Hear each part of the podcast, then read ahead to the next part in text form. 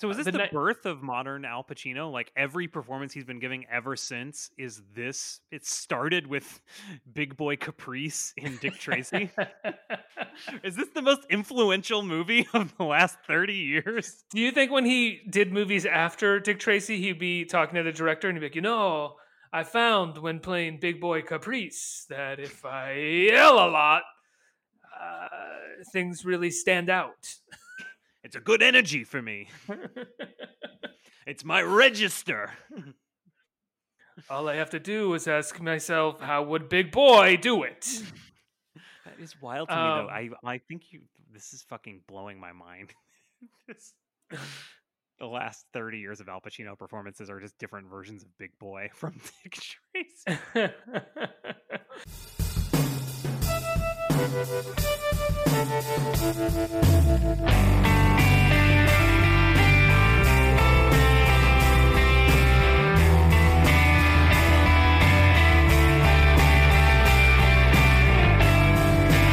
Welcome to 30 Years Later, uh, the podcast where every week Chris Chafin and me, Ricky Camilleri, look at a movie from 30 years ago this week.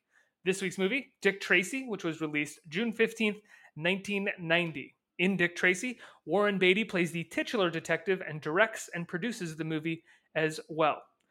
Before Chris and I get into it and start talking about it, why don't we listen to a little bit of how they marketed movies back in 1990? Tracy!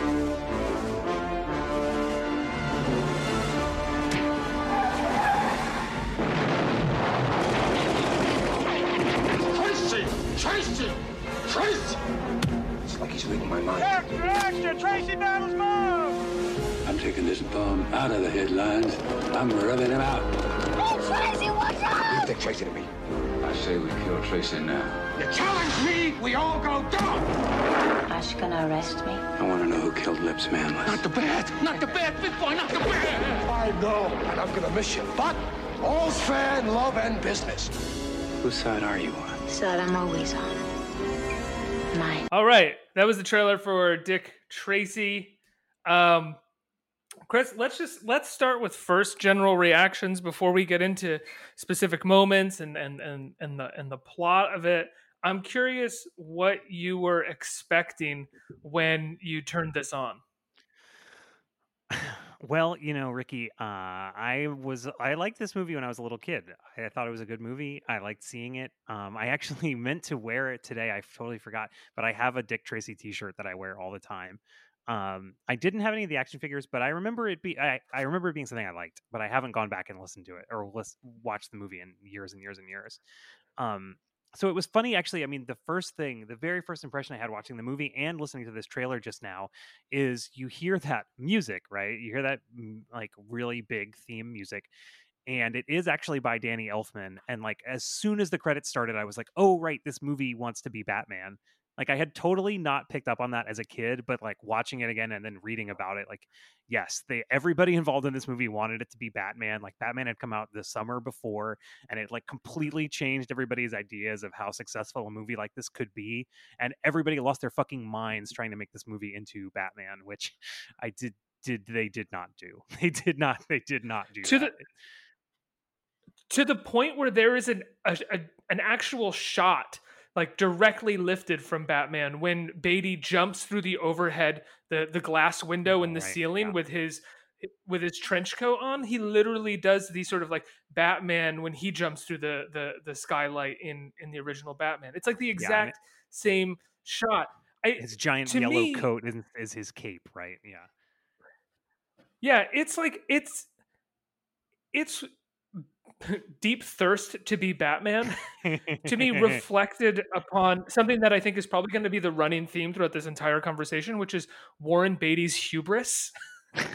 like it seemed to me that even though Batman was this massive success the year before, hugely popular movie, mm-hmm. merchandise, rides, they're making probably making the sequel already. Warren Beatty was like, "Yeah, but it wasn't made by me."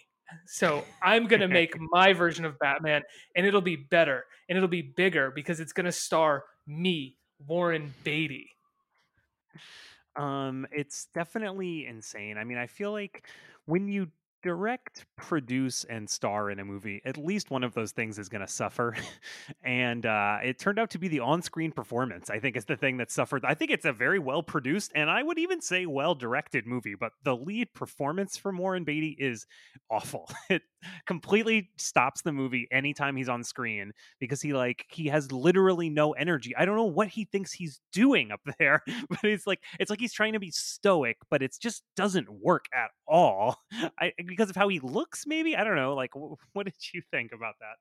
Warren Beatty stops the movie in its tracks every time he's on screen. I'm not exactly sure I think you just said it, right? He's trying to be stoic or he's trying to be this kind of blank canvas for the rest of the characters in the movie because the rest of the characters are so large, larger than life, both with and makeup he's like the and, hero, and performance. you know. So he's like, that's kind of his role, right? Is to be like tough.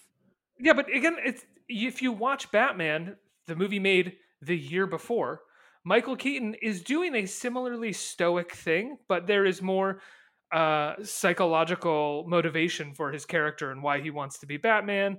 There is a sense that he has personal problems that uh, are the catalyst for why he wants to be an Avenger. Um, Mm. And he also has Michael Keaton just radiates a little more uh, dynamic charisma when he's on screen. Like Beatty's very handsome, but arg- inarguably more handsome than than Michael Keaton. But he in no way has any kind of comic charisma. Oh uh no, no, no, no, no, none at all. And And it's called for. Mean, he does not and the en- the entire psychological motivation for Warren Beatty for Warren Beatty's character outside of being a detective and wanting to catch the bad guy, which he just wants to do because he's a detective. That's it. He just wants to catch the bad guy because he's a detective. The his personal story is just that it's such a Warren Beatty personal story. Too many women want to fuck him. That's it. That's it. It's just that like too many women want to fuck him. That's, That's only. that's his, Here he is. He's a upstanding police officer. He's sitting at his desk, just trying to do innocently do some paperwork. And who should come in but Madonna, wearing the craziest dress you've ever seen in your life, crawls all over his desk with her ass up in the air, and then kisses him. Like uh, he's just he just wants to do paperwork. That's his know? entire Like, dilemma though. And it's also not even that just women want to fuck him. They want they want him so bad that they're willing to become criminals for it. Yes, there was like Right? literally, they people will literally kill for him. Like they're murdering many, many people, betraying people that are close to them, just to like maybe get to fuck him. You know? Yeah, and like I don't know Warren Beatty personally.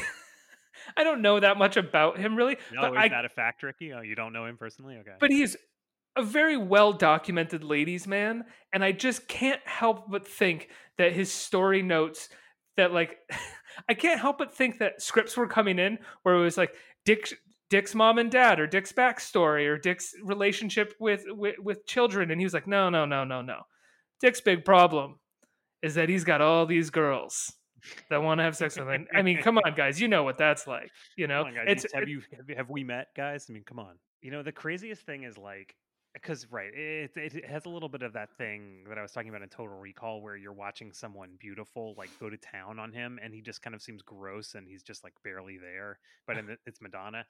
It's Madonna in this case, and you want to be like, "Oh, that's so funny," but then they actually did go out for like a Mhm. kind of a long time. So it's like you want to be like, "Ooh, gross!" Like this would ever happen, and no, it it actually did happen. Which I have to say, after watching the movie, I went and I watched some clips from Truth or Dare. Beatty, Beatty in those clips from Truth or Dare is actually radiating charisma, just sitting there. Yes. He's intensely handsome. He, He, seems like a huge movie star. Just like yeah, just sitting in it's a documentary and he's just sitting in a green room by himself and you're just like, "Oh, it's compelling." It's like very compelling. I get it, watch. I get it. But watching Dick Tracy, he to, he kind of just looked like a middle aged guy. Yeah, it was like I know it's it suffers from this thing I think generally where it's like it's it's you know a comic strip from the 30s and we're trying to bring it to life, you know, so it's kind of got a little bit of that Star Wars thing where it's like doesn't necessarily you know make sense. It's trying to be in this heightened serial comic book universe, which it is very successfully sometimes, but sometimes it's just like watching Warren Beatty in a black suit with a yellow tie or was it tie red? I forget. Trying to- Something like that. Yeah. Anyway, He, and red just tie. like he just looks like a fucking dumb old businessman. Like I get that this is faithful to the comic strip, but it doesn't look good on film. Like this shouldn't be happening. He looks like if Lawrence O'Donnell from MSNBC was gonna play a detective in, in, in this movie. Just sort of like a guy, just a random boomer. Just like a guy, just like an old middle-aged guy, you know, and he's just and he also kind of has the morals of a middle-aged guy. I mean, I know he's supposed to be very like again, he's a cartoon character, he's very pure or whatever. But he's you know, very like the him and the movie make Madonna seem evil just because she wants to she's not even a slut, she just wants to be with Dick Tracy. But Mhm. it's like, ah, this is gross. I could never be with a girl like you. You wear a dress, I guess. I don't know, because she's like a chorus girl and she goes out with gangsters, but like it seems very judgmental towards her. Can we talk about uh, Madonna's dresses in the movie, which Oh are god. consistently partial boob revealers? Like they're so of that particular time where it's like you can just hear men in the audience being like, "Oh my god, she's showing part of her boob." it's such a like 19, 1980s 1990 thing to have cleavage out. Oh my god! And they're not just cleavage; it's like they they're slit all the way up to her waist, and they're all the way down to her waist. It's like really just like a Mhm. belt amount of her body is covered at any one time. Uh, but like, no, I mean, I think isn't the first scene that she's in when they when they go to see her in the hotel room? It doesn't she literally have her tits out? Like, can you not actually see her nipples in that scene? I think you can. Is that when she's wearing that black thing, that black see-through yeah, thing? see through thing. Yeah. Yeah. She Is that when she has that line that's in all of the trailers that's like uh he's like whose side are you on and she's like my side. No. I think I think that is when that happens. Yeah. But I was Yeah. like, are those Madonna's nipples? I was like, isn't this a children's movie? Which I think this is an, one of the other big struggles of this movie. Is it is it a children's movie or is it not? well, that's the thing. It was it was made by Walt Disney, and Jeffrey Katzenberg was the executive who put it through. Um, and they were going to release it under Walt Disney, but then they ended up releasing it under Touchstone because they thought it was a little too adult for the Walt Disney banner. But it was the third biggest opening opening weekend for a Disney movie at that time I mean, Which is- crazy, but because it's But only like again- twenty million dollars that opening weekend. That's fucking nut. Disney Disney opening weekends. If they don't make like one hundred and fifty million now, they're like, oh, that's a bomb. yeah, and also that I mean, there's so much to talk about about the production of this movie. About three quarters into the movie, I just started reading the Wikipedia and didn't watch like 15 minutes of the movie because it was way more fascinating to read. But like, but yeah, so I mean, I read in in the Wikipedia right that um Beatty wanted it to be more adult. Like that was one of the things he wanted. He wanted it to be like gritty and gangsters and but then obviously Disney wants like a children's movie and they did all this shit like they made ac- a bunch of action figures. They made several different commercials for the movie starring the kid to make it look like it was like the kid's story to like, you know, make you want to see it as a kid. And to me, I did uh, that kid is like famous to me from this from Dick Tracy because it was such a part of my life. Um, but then it's like you're watching Madonna make like dick sucking jokes while her tits are hanging out, and you're like, isn't this a movie for eight year olds? like, what is happening? And also, the hero of the movie murders lots of people with a machine gun, which again, I guess that's cool to do if you're in a kids movie. So apparently, he got the idea in 1975, which is not. I don't think is true at all. Uh, but another executive or writer had already had the rights, and they were working on it. And the initial attempt to make it in the late 70s fell through because the guy who actually created the comic wanted more money and art, like artistic control and they were like fuck it then we'll, we won't make it and then I which is like kind of a big middle finger to the fucking Yeah. inventor of Dick Tracy, right? I mean, it's so it's so Hollywood or to to be kind of like, who cares what the creator of the character wants? We'll make whatever we want. We right, know we know gotta movies. them- All right, the movie's canceled then, you old piece of shit. yeah, we know movies. He knows comics. Yeah, Chester Gould. Oh my god. But then Beatty came back on, or actually, I think even before Beatty came back on, Yeah. uh, there was talk of Spielberg doing it, and then talk of John Landis doing it Well, with Clint. like a whole. Yeah. Yeah. Yeah, with Clint Eastwood, but because of the Vic Morrow accident on Creepshow and Landis's uh, rightful going to movie jail following that uh, instead of instead of actual jail, which I think it probably should have been. Um, hey, look, sometimes somebody's head gets cut off with a helicopter. Do you know what I'm saying? Like these things just happen, Ricky. Like what? Oh, someone should have been directing what was happening and making sure things like that weren't going to happen. Whatever. um, that fell through, and then it was going to be Beatty and Walter Hill, uh, who we talked about last week for another 48 hours. And Walter Hill wanted to go in an extremely gritty, realistic di- direction, and Beatty wanted to do the have it look like the panels, have all the makeup, and uh, that had a falling out. But then Beatty went and spent three million on the rights to Dick Tracy. And this is like in 1980s money, so three million dollars is like a Which- lot. to me it just seems like it's again it's the hubris of warren beatty right? To be kind of like i can i guarantee and obviously i have no evidence for this this is purely speculative i guarantee he just didn't want to work with walter hill didn't like the direction found a way to tank that and then behind his back went and bought the rights to it. That's like that's just kind of the moves if you read about warren beatty over the course of his career he just makes moves like that. That's kind of what he does he more Really? than more than perform more than acts in movies or directs movies which he does very few of he just kind of moves and sh- throws his power around cool. That's super cool. I mean, well, because it is really unusual. Like, um, the rights for this huge IP. I mean, at the time, it was you know, it's like one of the most popular comic strips of all time. They they reverted back to the Tribune Company at a certain point. Like that's how Warren Beatty was able to buy them. And I feel like that's just so unusual for every single for to, to let those options lapse. And for how long was it lapsed for? Like an hour, and Warren Beatty bought it, or like you know, I just I, when I read that, I was like, oh, that's so weird that they would do that because production companies keep these options going forever on things they may never make. You know, they do it for decades. You know, well this this gets us to which i don't know if we should talk about now or save it for later but in 2010 warren beatty making the dick tracy special with leonard maltin which he only made so he could retain the rights to dick tracy is that why? Because I know he was involved in a lawsuit with the Tribune Company Yeah. until like 2013. Is that when it actually resolved? Yeah, and that's why he made that in 2010 was so that if he if he hadn't have made anything, he would have lost the rights. So he made that extremely weird meta special with Leonard Maltin where Leonard Maltin interviews Warren Beatty playing Dick Tracy. Right. So what you have to understand, what you have to picture is it's like it's it's like Charlie Rose, okay? But instead of Charlie Rose, it's Leonard Maltin, and instead of like the CEO of Hewlett Packard, it's Dick Tracy. Warren Beatty in character as Dick Tracy, pretending to be a 107 year old fictional character. Like, And answering questions like this, Dick, you've been the subject of so many films. We'll even call them biopics Yeah. because they really are about your life and your adventures, if you will. Ralph Byrd played you, Morgan Conway played you, and of course, Warren Beatty played you. Wondering which of these films you think came closest to capturing the essence of the real you? Well, are you asking me to pick a favorite? I, I guess I am asking you that. Ralph Byrd, Morgan Conway, Warren Beatty.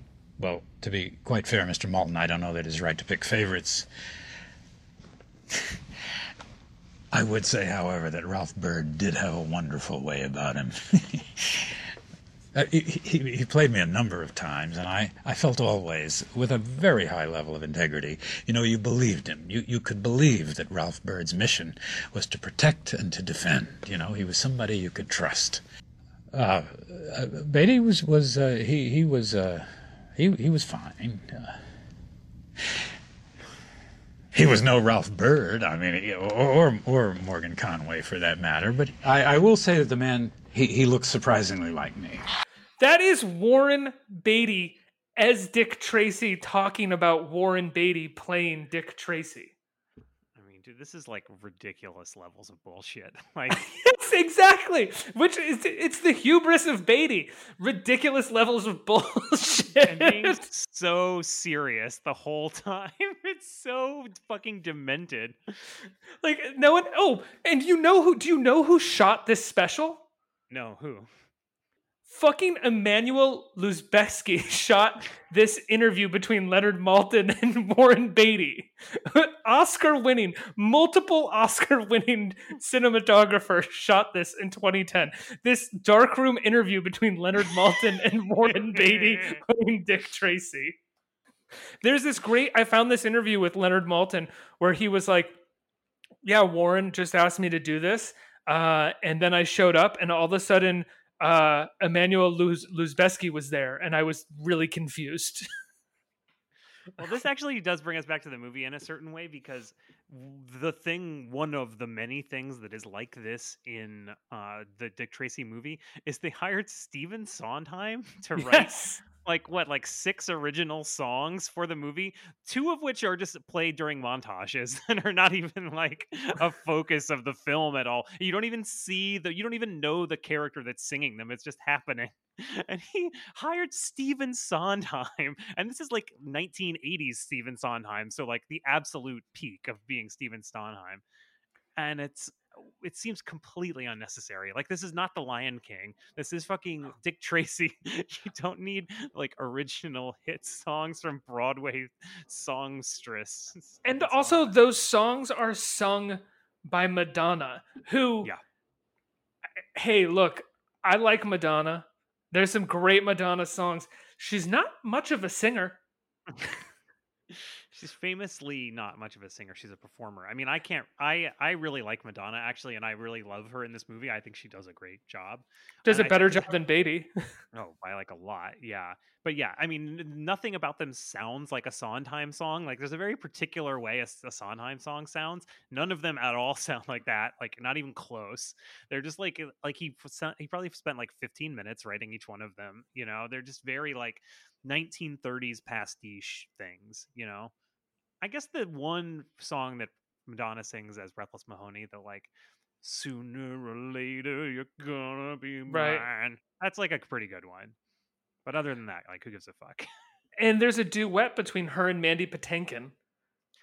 One Patinkin, who has like the world's craziest haircut in this movie. where it's, Yes. like it's like he just has one flap of hair going completely across his head, but it it starts in the middle of the top of his head. I don't know if he's supposed to look like a cartoon character. I mean, I guess, but like, I mean, I think he is every. There's multiple characters who are supposed to look like cartoon characters. but like he, but they all have like prosthetic makeup. He just has like a weird haircut, you know. Uh, I felt like none of those songs were memorable, except for the one that you just sang. But even that one was barely. But I will say my my favorite part of the movie is a scene with song where Al Pacino is trying to teach Madonna how to dance. Uh, he's like God, going over the So number with her. weird.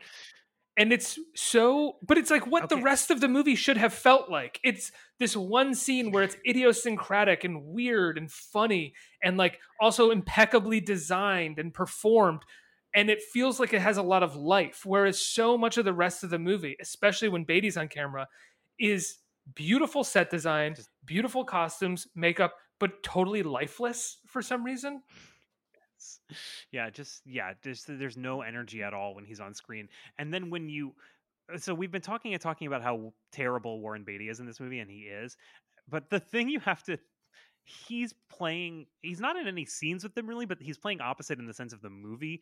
This insane villain played by al pacino and it's al pacino wearing prosthetic makeup and which seems to have freed him to just be absolutely screaming at the top of his lungs the entire movie. I mean not that mm-hmm. that's not what he normally does in a film but like especially in this movie like it's him doing a cartoon like on purpose. So he's just there's so much happening when he's on the screen and then it'll cut to Warren Beatty like ordering a hamburger in a diner, and you're like, why is this? Why is this in the movie? But that scene you're talking about, this scene where he's so it's uh he's killed off the old boss of the gangsters. He's the new boss of the gangsters. He's taken the club that the boss gets and the girlfriend that the boss gets, and which is how it works apparently. Like you just if you kill someone, you can take their girlfriend. And Madonna just is like, "Eh, okay. Like, which is- the plot of this movie sucks like, at, at best it doesn't make they actually um supposedly they used part of the novelization of the script to Yeah, fill holes that. in the script because they were like, "This fucking writer figured some shit out. We gotta put this in a movie." Like, that writer got the script and was like, uh, I guess I'll just okay, I guess I'll just add some stuff here because this doesn't really seem to make much sense. I'm not I'm not sure. Um, but the thing is, like, so there's this very long scene of the chorus girls and Madonna doing this this number, and uh, Al Pacino is like, like hitting her and telling her how to sing, and you're just thinking to yourself. Why does he give a shit about the floor show at the casino? Like, what is is he? Is his plot line that he wants to have the best show in town? like, I thought his plot line is he wanted to like get Dick Tracy, be the best crook, but then there's five solid minutes of him being like, dance. What is happening?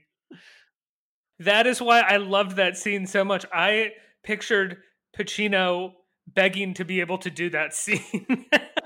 Because he doesn't seem to be actually slapping Madonna, like slapping her around. She looks genuinely upset. like, he's so funny in that moment. And and he's also got that that hunchback and he's and he's doing little dances. He's like at a, he gets to a point in it where he stops even paying attention to her and the other dancers and he's just dancing and performing himself. It's so funny.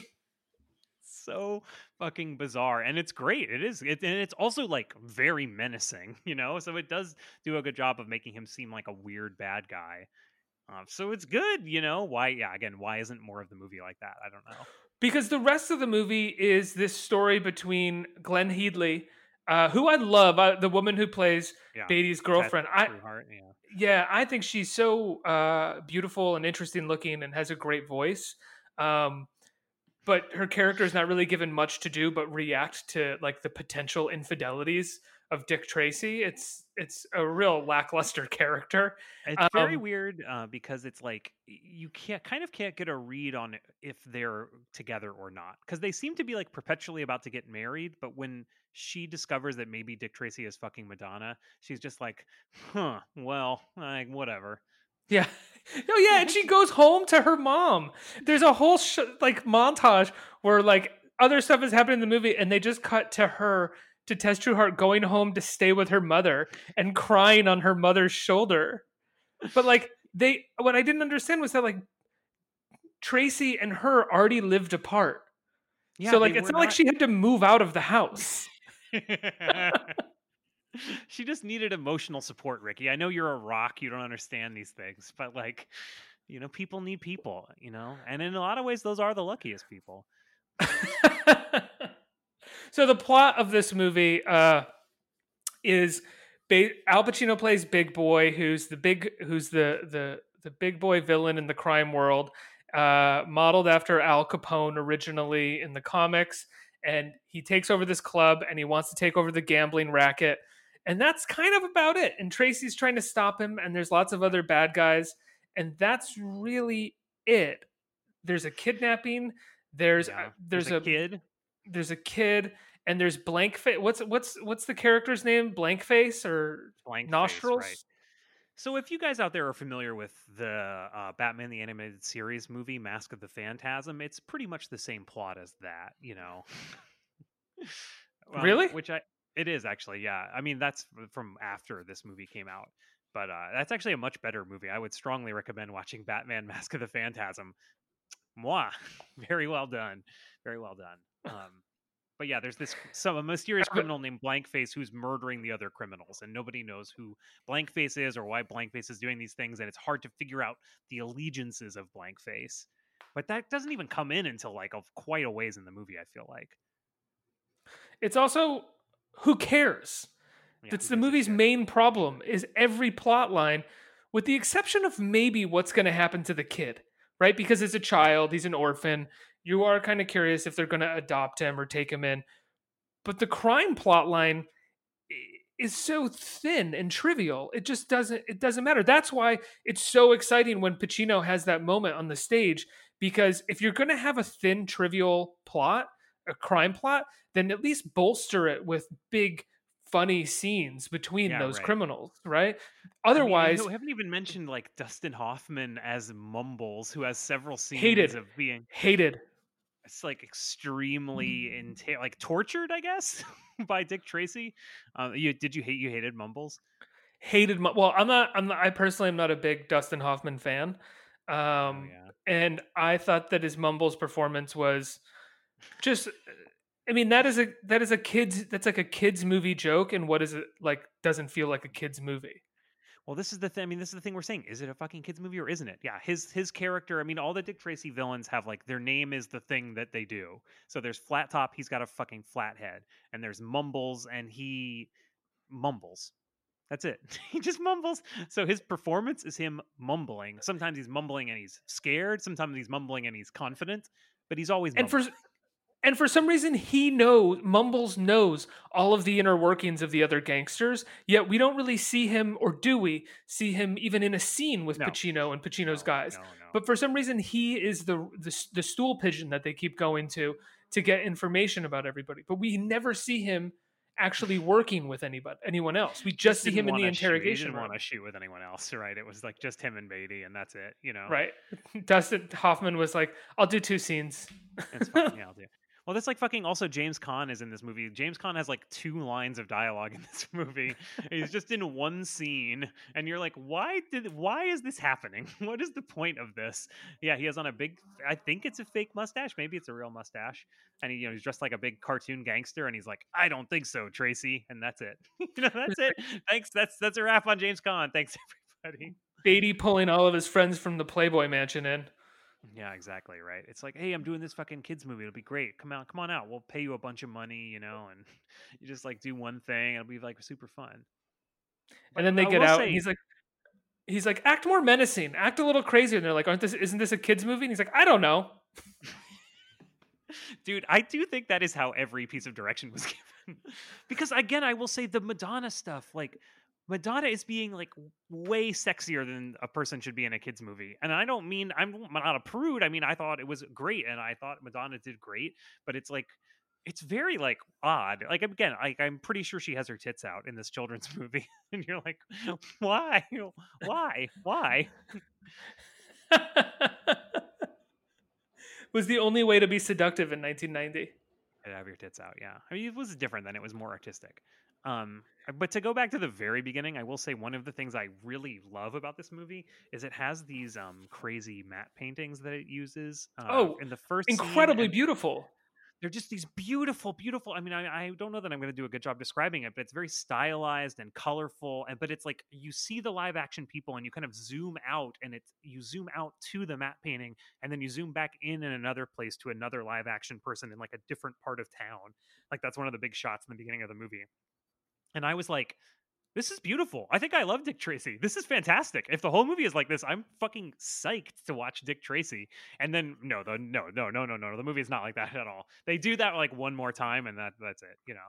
they created 52 different matte paint- paintings for for the movie Wow. um i think the most famous one was the train where the kid is running Mm. towards the train because they, it was actually like a very small the train itself that they actually used was like a two inch train or something like that and the the the effects that they did it uh, are, are fascinating but yeah you're right like you start watching the movie and you think if this movie is going to be like this all the way through this is going to be so much fun what a beautiful world that they've Yeah. created and then within what- 10 minutes you're just kind of confused as to why it's so boring. With all of this technical prowess you're sitting there going why is this so boring?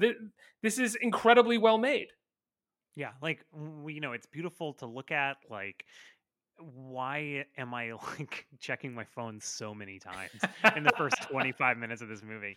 But the the train sequence that you mentioned, I, I forgot about that. But that it's this beautiful sequence, and just like these matte paint, the other kinds of matte paintings we're talking about, it's a perfect melding of like it's the comic strip but also it's the real world and it's like i it's maybe one of the best executed things like that like i've ever seen it's so so well done and it's so sad to think that they had those things and they executed them and they're in the film but then like the, the rest of the film does not live up to that do you know what i mean like they were definitely on the right track Yeah. in some areas you know but not not in many it's the areas. one it's the one element of the movie that actually surpasses Burton's Batman, right? Oh, yeah, Burton's definitely, Batman yeah. was kind of trying to create this world.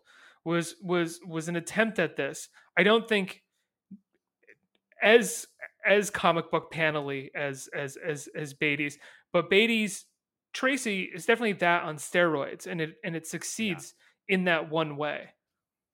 Definitely, yeah. And you know, the other famous thing about it is like the all, all, all everything is done in primary colors only.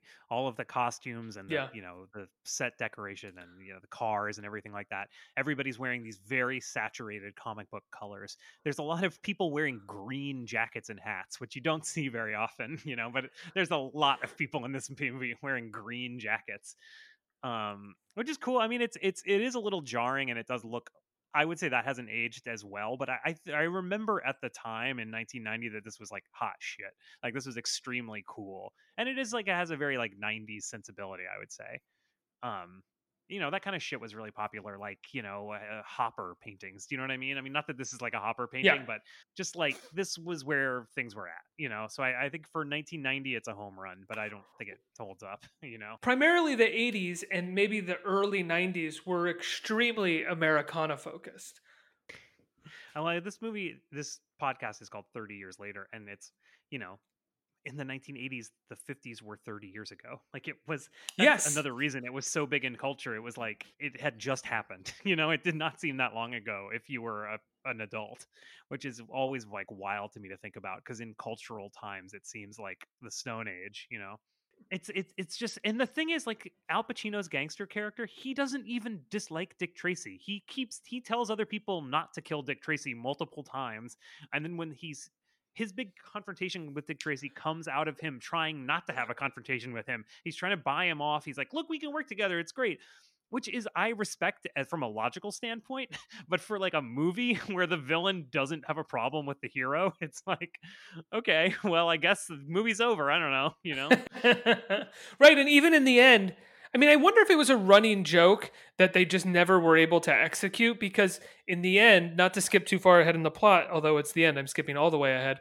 Uh, there's that whole kidnapping scheme where Blankface kidnaps Tess uh, to try to pit, to try to frame Pacino, and Pacino, while running with Tess, who's who's still tied up and holding a gun to her, is screaming, "I didn't kidnap you. It wasn't me. I never would have kidnapped you. I I wouldn't do this to Dick Tracy. I like Dick Tracy. He's like still doing it, even though it's like just let him be the bad guy. I get this is a fun idea, the joke, but it's it's ruining the stakes." yeah it's very much taking you out of it and also because you kind of are as a as a like a, I I am a good boy. I don't know if this has come up yet on the show, but one of the things about me is I'm a good boy and I hate when bad things happen. Mm-hmm. And so as a viewer, you know that he's telling the truth. Like he actually didn't do it, and he, he we have seen him demonstrate that he doesn't dislike Dick Tracy. So you're I'm kind of rooting for reason, and I'm like I hope we can avoid violence. And these people listen to Al Pacino. He's telling the truth, you know, like. Yeah, he just wants to run a nightclub with gambling. I mean, that's it. That's it. You know. Yeah. Okay. He had to kill like a couple of people to get the club, but he seems to be pretty much cleaned up after that. Like Tracy seems to be okay with killing people. Tracy kills so many fucking people. This is another thing I'm saying. I mean, I guess this is like an 80s 90s thing, but the idea that this is a like a, a- basically a cartoon for children, and in the climax of the movie, the hero guns down like a good half dozen people with a Tommy gun while like yelling, and the guys are going like getting shot with bullets and dancing around. Like, are we supposed to be cheering? I mean, I guess so, you know, but that's pretty fucked up if you think about it, you know. These are human lives, Ricky, like that we're watching end. I mean, Flat Top had a, a partner, probably had a had a child with someone's a brother. you know. Do you think Mrs. Flat Top has a flat top? Yes, of course, yes, of course. Yeah. They all have flat tops, yeah. And like mumbles his wife, do you think she mumbles too? No, I think Mumbles' wife, it's like in uh, Parks and Rec where Jerry has a really hot wife. I think Mumbles has a really hot wife. You know what Mumbles has, and you know that this is exactly what this movie would do if it ever explored this. Mumbles' wife would be like a serious nag, and that's why he mumbles all the time. Oh, yeah, Right, that would the- be pretty good, actually, right? the yeah. bit would be that she's, you know, she's like, Mumbles, you know, you didn't do What that. What did you do? Yeah, and he's like, I thought you fixed the toilet. oh, I hated that character. It was like, I just, I think I think Dustin Hoffman is uh kind of he's got some good parts here and there, but I think he's kind of a show off of an actor.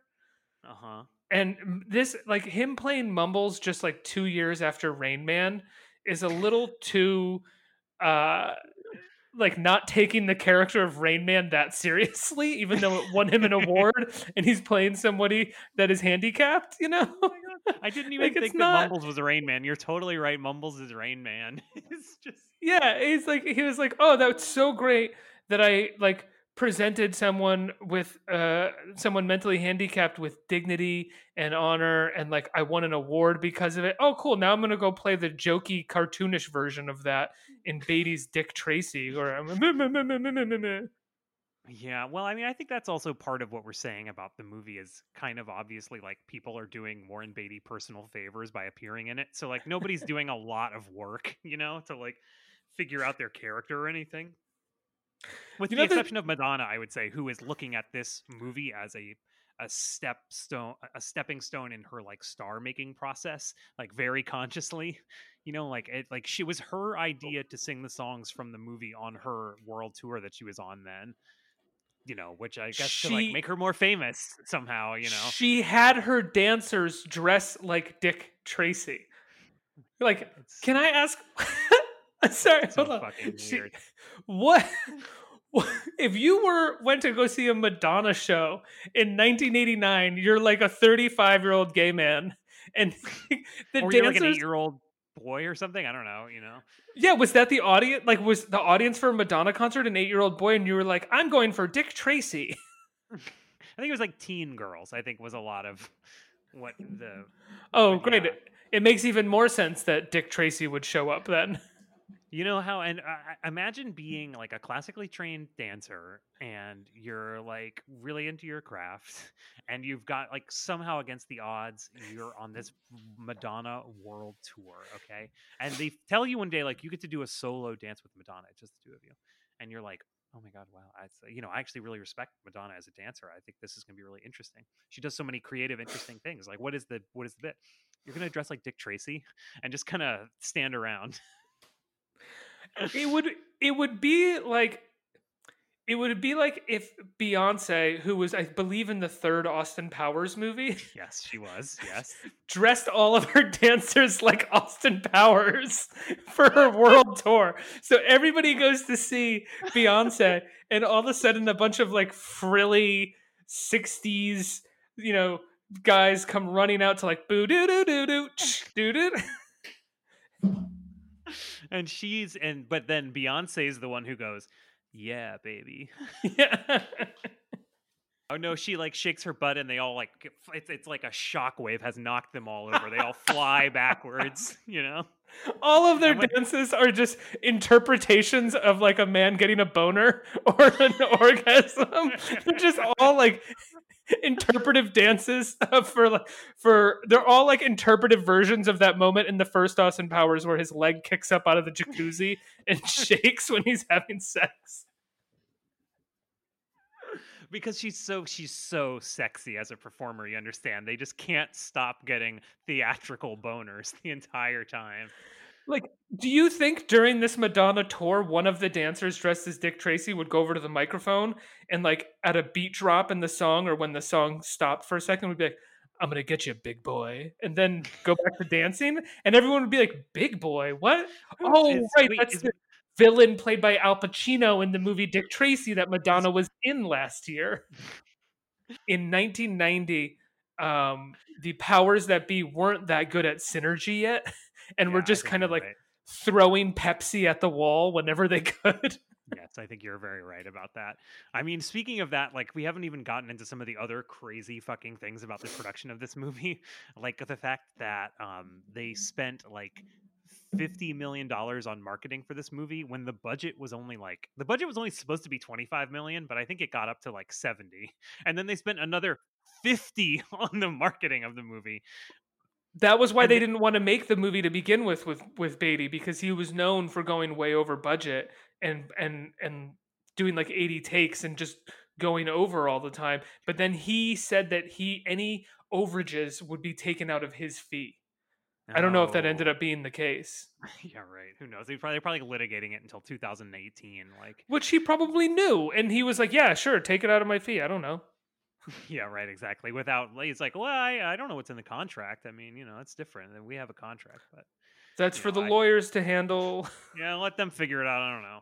But like then, um, they and they uh, like they made so much merchandise for this movie. Like at that, you know, I I have a T-shirt, a Dick Tracy T-shirt. Like it's in very good condition. They survived to present day. I think well. I had one too. And then they also had the premiere at Disney World, which I think is so fucking crazy. They had the the premiere of this movie was at Walt Disney World in Orlando. when they were really trying to make Orlando happen. I mean, as a Floridian, I appreciated it. You know, Do you remember in 1989, 1990, 1988 when you would go to the movie theater and you would get a large soda and it would come in a plastic cup with like a Dick Tracy or a Batman or a Ghostbusters yeah. logo on it? yeah, I do. I think I had a that, Dick yeah. Tracy one of those too. and it was weird because it would be like the movie was not available to see in the movie theater like it was i feel like it was for years afterwards you would just get a dick tracy cup i mean which i guess is Yeah. just that's how many they made you know like that's where that 50 million dollars went you know Right. I bet you there's like a village in Uganda somewhere where the kids are just like going into the woods and filling up water with Dick Tracy cups still. like houses are made out of dick tracy cups and the like clothes are made out of dick tracy cups. The shoes are made out of dick tracy cups. Yeah exactly. This movie it was not a hit. Uh, it was it did well. It made it more than remade its budget but um, jeffrey katzenberg gave one of his quotes where he was like "Mm, you know in retrospect probably it was a dumb idea. Like Uh, studio stu- studio chairman Jeffrey Katzenberg expressed disappointment in a studio memo that noted that Dick Tracy had cost 100 million in total to produce, market, and promote. "Quote: We made demands on our time, talent, and treasury that, upon reflection, may not have been worth it."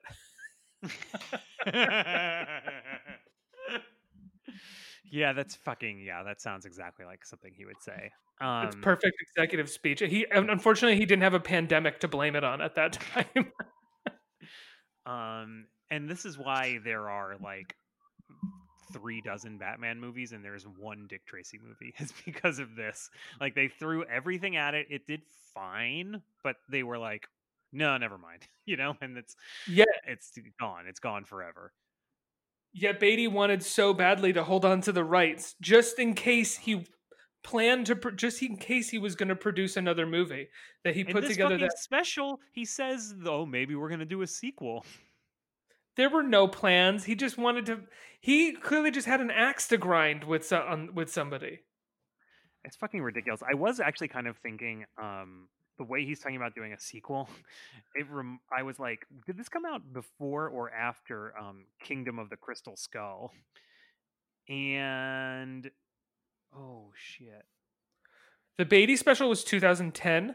I think this Crystal movie was Skull was like 2007, 2008, right? 2008. Yeah, so this was after Crystal Skull because I was kind of like, it seemed like bullshit, but also it seemed like maybe he thought like, oh, we can do this one more time, you know? fucking fucking Harrison Ford can fucking be Indiana Jones again. Like I can fucking be Dick Tracy again. Right. If Harrison Ford can recreate one of the most successful movie heroes of all time, I can recreate one of the most unsuccessful movie heroes of all time. But see, you're forgetting the hubris here because the what to him it's like Harrison has his dumb guy he does. I have my dumb guy I do. It's the same thing, you know. yeah, exactly. That's what it is. And it's like Batman. It's like, oh, Batman did really well. I could do my Batman and it'll be better because it's mine. exactly, exactly.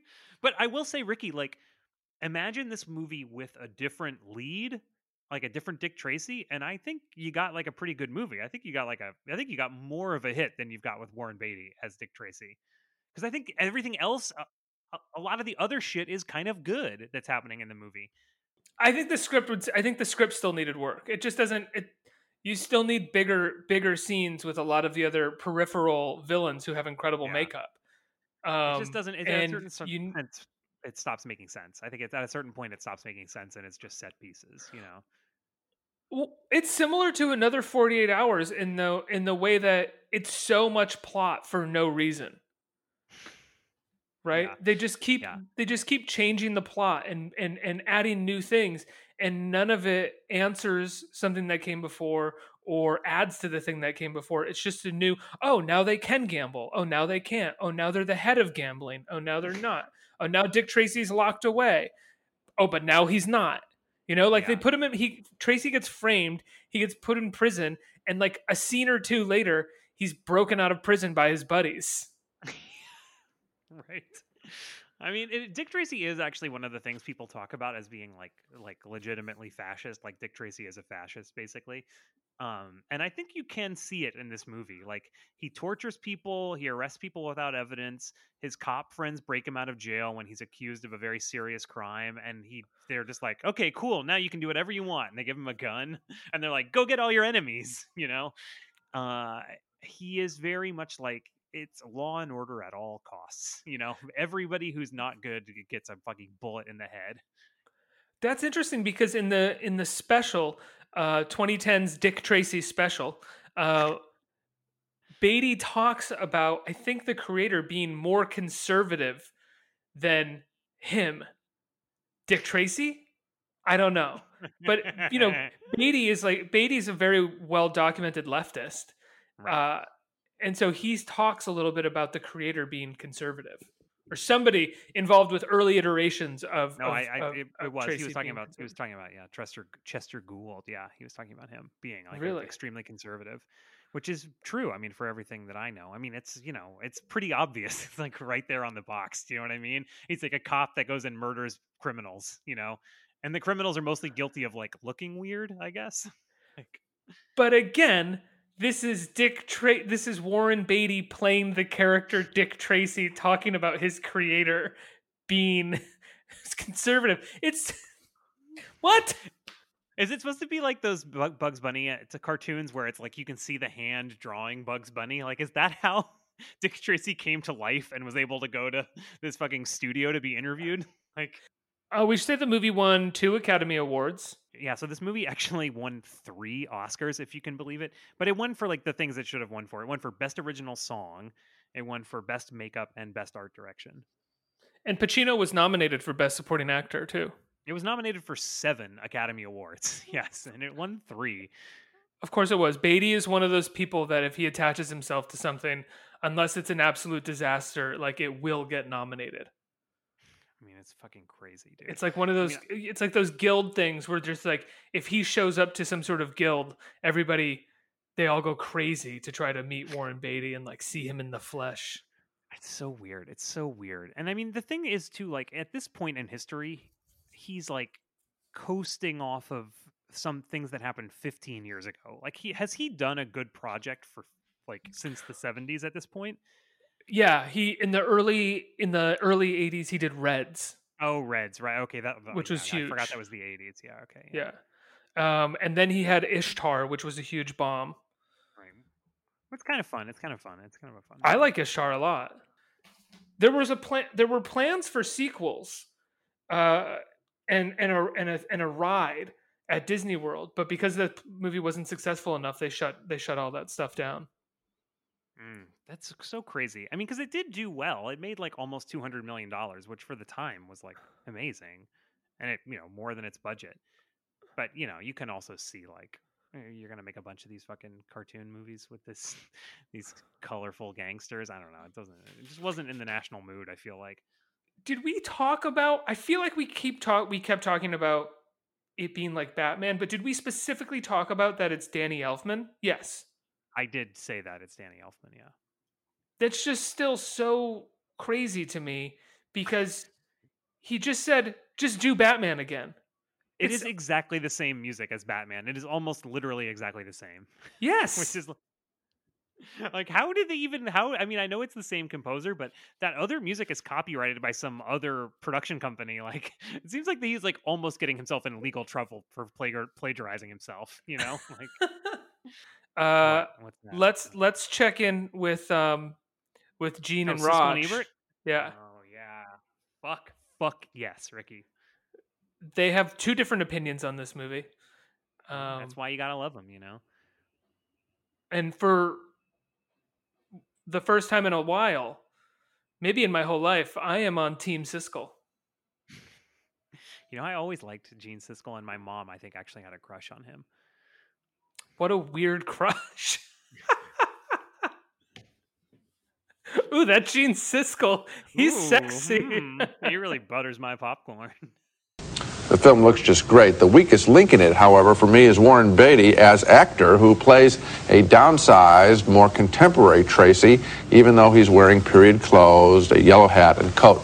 The film is glorious to look at and a true invention, and individual performers, notably Pacino, are first rate. I just wish the crime story were a little tighter and that Beatty had played Tracy as more of a hero. Otherwise, it is a truly original creation. I just want to have one point here. First of all, I don't think yellow hats and coats are period clothes. I think that that period exists only in the Chester Gould comic strip that Dick Tracy is based on. Well, but apart from that, Dick Tracy in the comics and in this movie is kind of uh, uh, something for the others to ricochet off of. Dick Tracy, to me, was always the least interesting character in the comic strip because he was always surrounded by these weird-looking, bizarre cre- creatures. And ever since I first started going to the movies as a kid, I've always loved films that go to the trouble of creating a completely new and original world for their stories to take place in.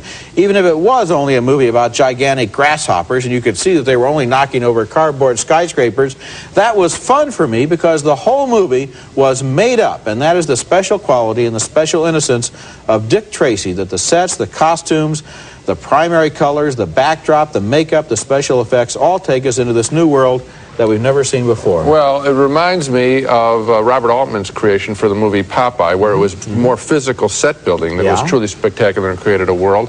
Uh, I liked. In that film, I liked Robin Williams' Popeye. Here, I didn't care for Beatty's Tracy, and I'm wondering what you think about that. Uh, I think I know what you mean, and that the character is not real dynamic and the character is not really out there. It's almost as if Tracy is the brunt of the plot, and he's the victim of everybody that's trying to pull him this way and pull him that way.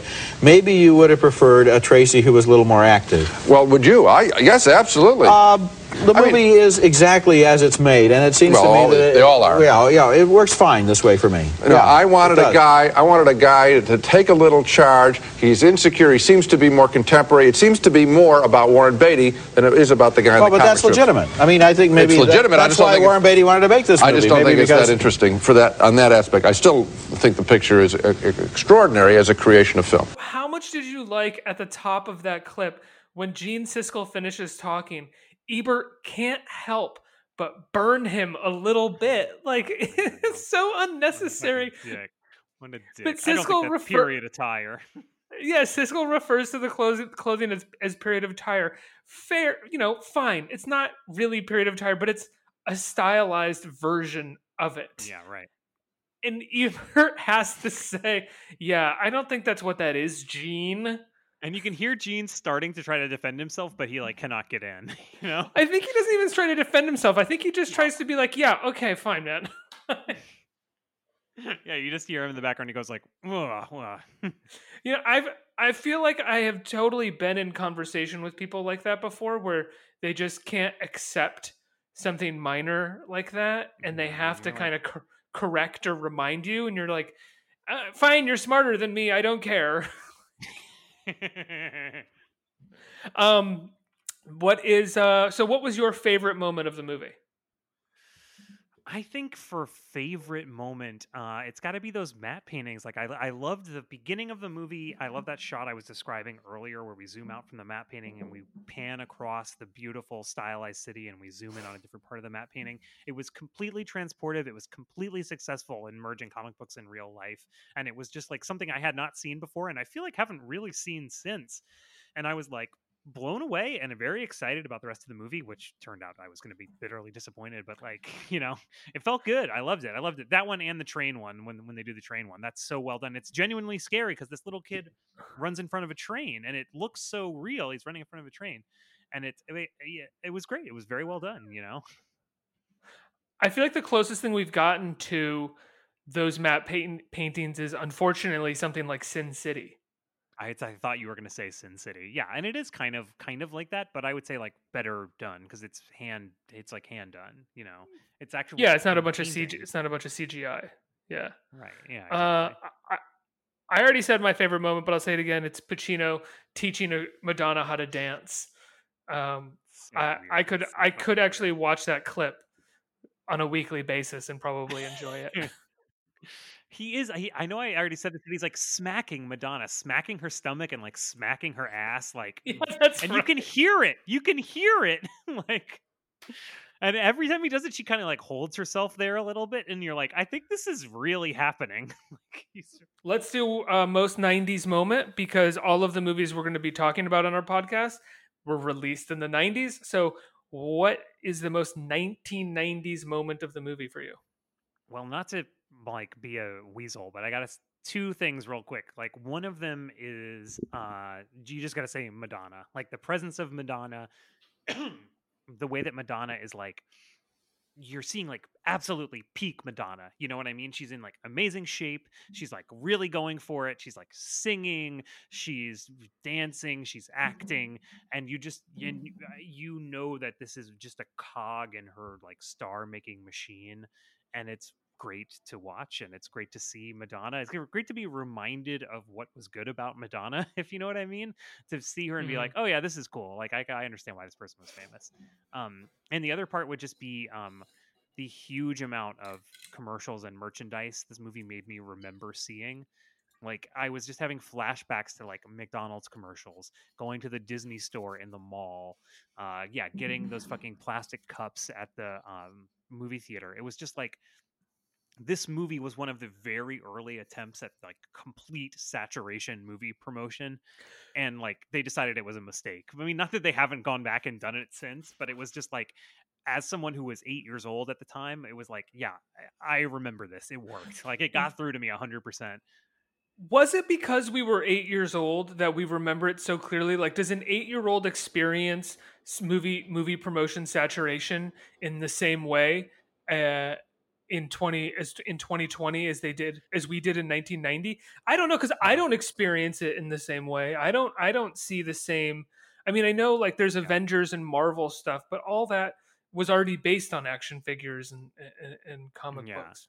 I mean, you know, I you can get a banana at the grocery store that has a Star Wars character on the sticker for it these days. Like, Right. I think there is still saturation marketing like this. Like, definitely.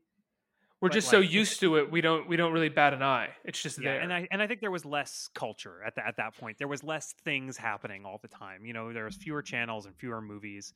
My uh I thought the most uh 90s aspect of the movie um and it's even more base than than than than just saying Madonna is Madonna's tits. Oh my god! I mean, amazing, amazing. And the way well not that they're amazing, though they are amazing, but that the movie was obsessed with showing part of them.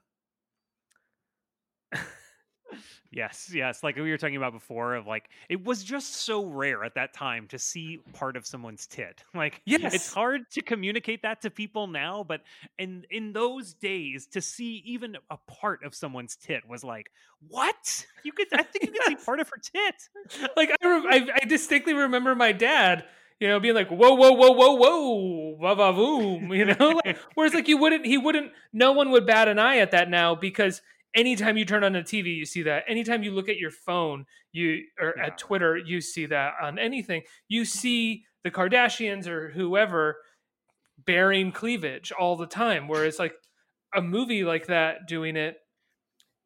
You, You just felt like like you had like some real like emotions when you said bearing cleavage. I couldn't quite tell like what your what your read on that was, but you definitely were experiencing something. Like I think it was. I think it was the use of the word bear, like just saying the phrase "bearing cleavage." I was. I was. I was unsure. I was unsure of it. yeah, yeah, yeah, yeah, yeah. And you because you're like, is that how is that what you do with cleavage? Do you yeah. are they brandishing cleavage? Or are they like Exposing. Exposing Yeah. sounds right. rattling? So this movie is 30 years old this week. What do you think this movie has grown out of? Oh, you know, for me, what I think this movie has grown out of is having a character whose sole uh, flaw is that too many women want to sleep with him. Even James, even James Bond at this point has this deep backstory, right? All of the new Bond movies over the last like 10 years have to deal with his mom and all these other the villain has is a very personal connection with him whereas with dick this movie it's very much connected to that period of time where the main hero was just a guy that women wanted to sleep with and he got the bad guy and that was it Well, you know, he's uh, got to stop the bad guy because he's a good guy. And like that's Yeah. his motivation, you know, like full stop. Yeah, no, you're totally right. If this movie came out today, there would be like we would start on Dick Tracy as like a child, and we would see him be the victim of some kind of crime, and maybe him and Big Boy were best friends in the old neighborhood, right? But then they Yeah. went on different paths, and Dick Tracy's enforcing the law, and Big Boy's trying to be the king of the underworld, you know. And it's honestly, Chris, honestly, I want to see that movie because that would make big would make Big Boy make so much more sense in this movie for why he keeps saying how much he likes Dick Tracy. Like, no, we're friends. You, you and me, Dick, we're best buds. Maybe there would be a specific incident from their past that we kept flashing back to and seeing more of, and seeing it from different angles, you know. And by the end of it, we would learn maybe Big Boy wasn't such a b- bad guy after all. And maybe there's a very poignant reason he's called Big Boy, but then he would still die at the end, you know. But him and Dick Tracy would have a moment of like respecting each other. You know, he was originally called Big Boy because he was based off Capone, but Pacino didn't want to go. Pacino didn't want to make him fat, uh, and apparently the makeup and the costume design is mostly Pacino's idea for what he thought Big Boy should look like. But I do think in this rewrite of a contemporary Dick Tracy, he would be fat, and at the end when he he would die. Heat style in Tracy's arms, you know, like De right? Niro yes, yes, being- definitely. being held by Pacino at the end, and he would look at Tracy as he was dying, and he would say, "Remember when we was when we was kids? They all called me Big Boy because because of my weight. You never did, Dick. You never did." And then Yeah. he'd die. Yes, yes, I love this. I fucking love this. Yeah, definitely. and that- but it's like I don't know if that would necessarily be like a better movie. Like it's, but that's just how we make these action movies now. It's like that's our idea of what is a good action movie. Is like everything has to be like really motivated, you know. But it's like at a certain point, like you know, this fucking guy is just like driving around in an old car and shooting people with a machine gun. Like, how much motivation does he really need? The Well, yeah, audience and is not here for his character. They're here to like watch a fucking steam room blow up. I guess like that's what the Oh my filmmaker thinks. Well, that's the other thing about the movie, right? Is it's so cartoonish that it doesn't feel like there are any stakes, and he injects no character into Tracy to elevate those those stakes. Anyway, nothing feels grounded because he No. thinks. I think, and again, I'm speculating based off of his performance that he felt like if he grounded Tracy's performance down to to what he did, that would be the thing that raised the stakes that tracy would be so realistic and or so naturalistic whereas everybody else was wild that that would be the gateway for the audience to like pin their emotional stakes on which it just doesn't work it just flattens everything instead because It it's too much of a work, it's- juxtaposition It's also I feel like it's so weird. Like every time there's a scene with Warren Beatty, it's almost like it's like he he's not like lit properly and he's like weird. He just doesn't seem to fit in the frame and the way that he it, the editing isn't really doing him any favors. And it's like, isn't he the vain director of this movie? Like, why has he allowed himself to look so confused in every scene that he's in? Like, I guess he must have thought he was doing a good job. You know, I guess he must have thought that what it was good. I wonder if he's not a i wonder if he's not a vain director. Like he's kind of the opposite of ben affleck in this movie where you watch a movie that ben affleck directs and it's like okay in this scene um i'm just going to be shirtless and uh i'm going to be thinking about how to solve the problem and then i'm going to solve it you should really like pan like okay i need somebody to wet down my pecs and i need to if you get it needs to be at exactly this angle so my pecs look the best okay? It's for the but it's for the audience you understand? Like this is what they paid to see like they want to see this you know? Yeah no I and every scene warren beatty is in he's wearing a giant suit and like standing at the back of the room under a bright overhead light going like hey! Um one one last thing which is the la- the the last scene of the movie where he gl- gives Tess the ring uh Mhm. is such a strange scene because it again is that all she wants is whatever he wants. She'll marry him or she'll just stay with him if he wants to stay with her the way that things are. And then he gives her this ring at the end, but he doesn't even really have it in him to propose. So he just kind of throws it at her and is like, You're all right, kid. And then takes off. and she's like, Oh my God, I love it. And also, the whole thing of the entire movie, when it comes to their relationship, has been he doesn't make time for their relationship. And like, uh, anytime something comes up, he runs off and to take care of it, and he doesn't make time for her. And that's part of why she has left him. I mean, there's Breathless, but it's also this. This is the other reason she's left him. So the end of the movie, they're have they're at the diner. They've gone to a hundred times. He's just proposed to her, and his radio starts crackling and you might think that he would turn it off and they would like kiss or something. Like that's how a James Bond movie would end. And that is literally how a James Bond movie does end. But instead, she just kind of gives him a look like, I know you got to go do this, Dick. And he just runs out again, like you're saying, without actually even proposing to her. like, which is basically like, so, their, so their conflict is not resolved. Their conflict is not resolved. You know, or in Beatty's mind, it's resolved because she has acquiesced to what he wants. It's so right gross. because so in the gross. fi- in the last moment of the movie, she's like, "You're gonna be you," and like it it basically ends on her understanding who he is and who he's gonna be, and him Right. not having to do any work for her whatsoever. Dick Tracy has no arc. He doesn't change at all. He doesn't learn a single thing. He just like other people around him under just get to understand him better. Like that's but it's like understand what he is a cipher. he's just a um, fucking murderer in a trench coat. You know, he's like fucking Harris and Klebold. Final thought i wish this movie was a more fascinatingly flawed movie because there is such great stuff about it. I wish it was almost a little worse at times than than the sort of mediocrity that beatty brings brings to it. Because if it was just a little bit more of a misguided movie it would be more fun to watch. But it ends up just being kind of flat and dull Yeah, I mean, I definitely think it starts off very strong, and then, mm, like I've said, by about three quarters of the way through or half of the way through, it, yeah, it just becomes a real slog. And you you don't care what any of the characters are doing; they don't seem to care what they're doing. And like you said, they keep changing their motivation, like in the middle of the film, over and over again. You know, I guess my my wish would be as, as bad as the plotting is and stuff like that. I I do I do wonder what it would be like to have another actor in the role of Dick Tracy. I I can see this movie being good with a like a young, charismatic person like Keanu Reeves, even you know somebody who is flat and has no affect, but at the same time just kind of has a, is watchable in a certain way. You know who'd be great? You know who'd be great right right now? Who? It's so obvious. Gosling would be pretty great Yeah, as I a Dick thought you were Tracy. going to say Gosling. Yeah. Well, it's kind of like Right? the uh, Blade Runner thing, right? Like he's like a Yeah. detective, you know. And his whole thing is he he is stoic. He's he's very good at being stoic. But, But I will say he could also play. There are moments where Tracy is trying to play comedy in this, and Beatty kind of blows it. Whereas I think Gosling could actually handle those jokes a little bit more. Oh my god, Gosling and like with the kid, oh, it would be so cute. You know, he would have such a cute energy with the little kid. You know, Mhm. Oh, and Tess Tess could be played by Emma Stone.